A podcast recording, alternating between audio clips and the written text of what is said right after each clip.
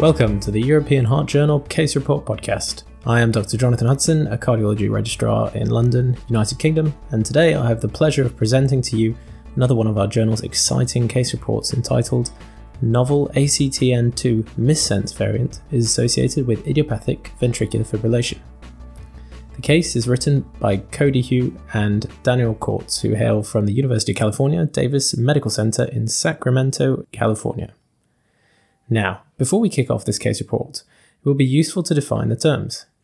Idiopathic ventricular fibrillation is defined by the 2013 HRS EHRA Expert Consensus Guidelines as a resuscitated sudden cardiac arrest victim, preferably with documentation of ventricular fibrillation, in whom cardiac, respiratory, metabolic, and toxicological etiologies have been excluded through thorough evaluation.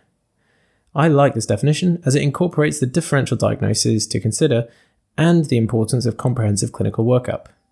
The history of idiopathic ventricular fibrillation is, in a way, the story of our increased understanding of channelopathies, cardiomyopathies, and of inherited cardiac conditions. Most primary arrhythmia disorders were once regarded as idiopathic ventricular fibrillation before they were discovered. However, with the advent of better investigations and improved understanding of genetics, many primary arrhythmia syndromes have become classified as separate diseases with a separate pathophysiology. Brugada syndrome is a good example of this, having been labelled as idiopathic VF in a Nature paper in 1998 before being defined as a separate clinical syndrome itself. Now, the case I'm presenting today is a brilliant teaching opportunity for a number of reasons. Firstly, it serves as a great reminder to cardiologists on how to thoroughly investigate patients with sudden cardiac arrest and ventricular fibrillation.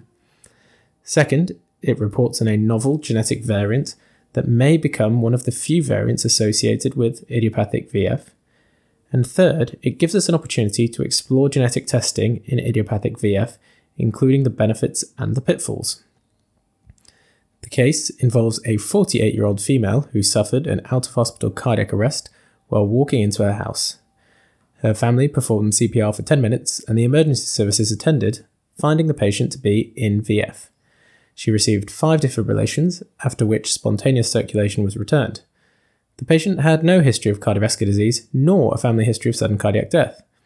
She was intubated and transferred to hospital where she underwent a coronary angiogram, which was normal and showed no coronary artery disease, a CT pulmonary angiogram, which was negative for a pulmonary embolism, and tests for substance of abuse, which were also negative. Her 12 lead ECG was pretty unremarkable, while her initial transthoracic echo demonstrated severe diffuse hypokinesis, a repeat transthoracic echo showed significant improvement and a structurally normal heart.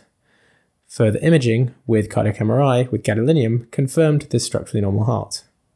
At this point, I'm going to pause in the description of the case, as it presents a good opportunity to reflect on the investigation of sudden cardiac arrest and ventricular fibrillation. Of course, non cardiac causes should be considered, including electrical abnormalities, drugs and toxins, respiratory causes, and cerebral causes. An approach to the investigations of the cardiac causes can be to think about it in terms of phenotype screening followed by genotype screening. So, phenotype screening should involve a resting 12 lead ECG, a transthoracic echocardiogram, and we should exclude coronary artery disease either with a coronary angiogram or, in selected cases, a CT coronary angiogram. An ergonovine challenge should be considered if a diagnosis of coronary artery spasm is suspected and should be performed in the cath lab during coronary angiogram. A cardiac MRI is required to look for cardiomyopathies including dilated, hypertrophic, and arrhythmogenic, to name a few. Comprehensive testing could also include provocation testing with an exercise test, procainamide testing to look for Brugada syndrome, and adrenaline provocation testing to look for long QT syndrome.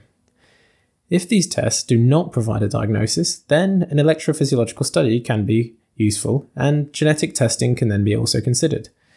In select cases, you might also consider a cardiac biopsy. I quite liked reading the CASPER registry, which is a Canadian registry of cardiac arrest survivors in whom coronary and structural disease had already been excluded. If you're interested, this is a paper well worth reading and it demonstrates in their cohort, after the comprehensive evaluation I've just described, that 41% of patients receive a diagnosis to explain their cardiac arrest. Now, the overall prevalence of idiopathic VF in unexplained sudden cardiac arrest survivors is actually quite low, but it does seem to vary across studies, ranging from between 1.2 and 10.8%. In young adults who suffer from sudden cardiac death, it accounts for between 14 and 23% of cases. Now, back to the case that I was describing, things get a bit more exciting. The patient went on to have an ICD, and then they had some genetic testing performed. There did appear to be a paternal history of arrhythmias, with the patient's father having a diagnosis of atrial fibrillation at the age of 37, and the paternal grandmother had a history of complete heart block and some sort of cardiac event in her 50s, which we didn't really have much detail about. The clinical team looking after the index patient undertook genetic testing and revealed a variant of unknown significance within the exon 18 of the ACTN2 gene. They used three different in silico mutation prediction platforms that suggested this variant had potential to be disease causing. So, genetic testing for idiopathic VF can be useful when there is a suspicion of a specific genetic disease following a rigorous phenotypic evaluation of patients with sudden cardiac arrest. However, this is also an area of some debate. The HRS guidelines advise against the use of panarrhythmia, pancardiac, and exome based genetic testing in unexplained sudden cardiac arrest due to the possibility of finding variants of unknown significance in genes that are associated with channelopathies or cardiomyopathies. It appears that we should be cautious when applying genetic testing. I like this quote from a paper by Conte et al. published in Europace quite recently. Quote, the widespread utilization for genetic testing in idiopathic VF appears more likely to result in potentially harmful diagnostic miscues related to assigning significance prematurely to an otherwise ambiguous variant of unknown significance. End quote. And actually, the yields for genetic testing at the moment are actually very low. Only 2 to 17% of the time are pathogenic or likely pathogenic variants found in sudden cardiac arrest patient predisposing genes. But the field is moving very quickly, and of course, we should watch this space. And genetic testing for variants of unknown significance can actually move our understanding of the genotype of idiopathic VF forward, perhaps. There are already four genes associated with IVF. The most established seems to be a variant in the DPP6 gene. And here now we have this case report of a potential genetic variant of the ACTN2 gene that may be associated with idiopathic VF. This gene encodes the protein alpha actinin 2, which is a cytoskeletal protein located in the Z disc of the cardiac myocyte that helps in anchoring actin filaments. There's a very good diagram associated with the case report that I'd encourage you to go look at. Other variants of this gene have been associated with dilated or hypertrophic cardiomyopathies, but the, authors of this case make a compelling argument that given their patient's history, it may be a genetic variant associated with idiopathic VF. There is evidence to suggest that the alpha actinin 2 protein can modulate the expression of Na1.5 sodium channels and regulate ion currents through K1.4 and K1.5 potassium channels. They postulate that alterations of this spectrin, like repeats, could interfere with the regulation and function of cardiac ion channels and create a substrate for ventricular fibrillation.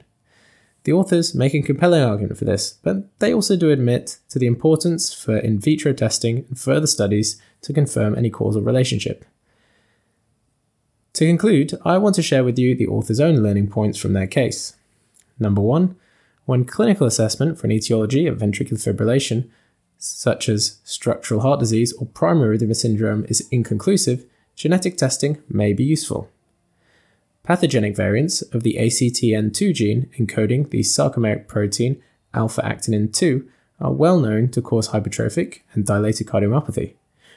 We show that ACTN2 variants might be associated with malignant arrhythmias such as idiopathic VF in the absence of overt structural heart disease.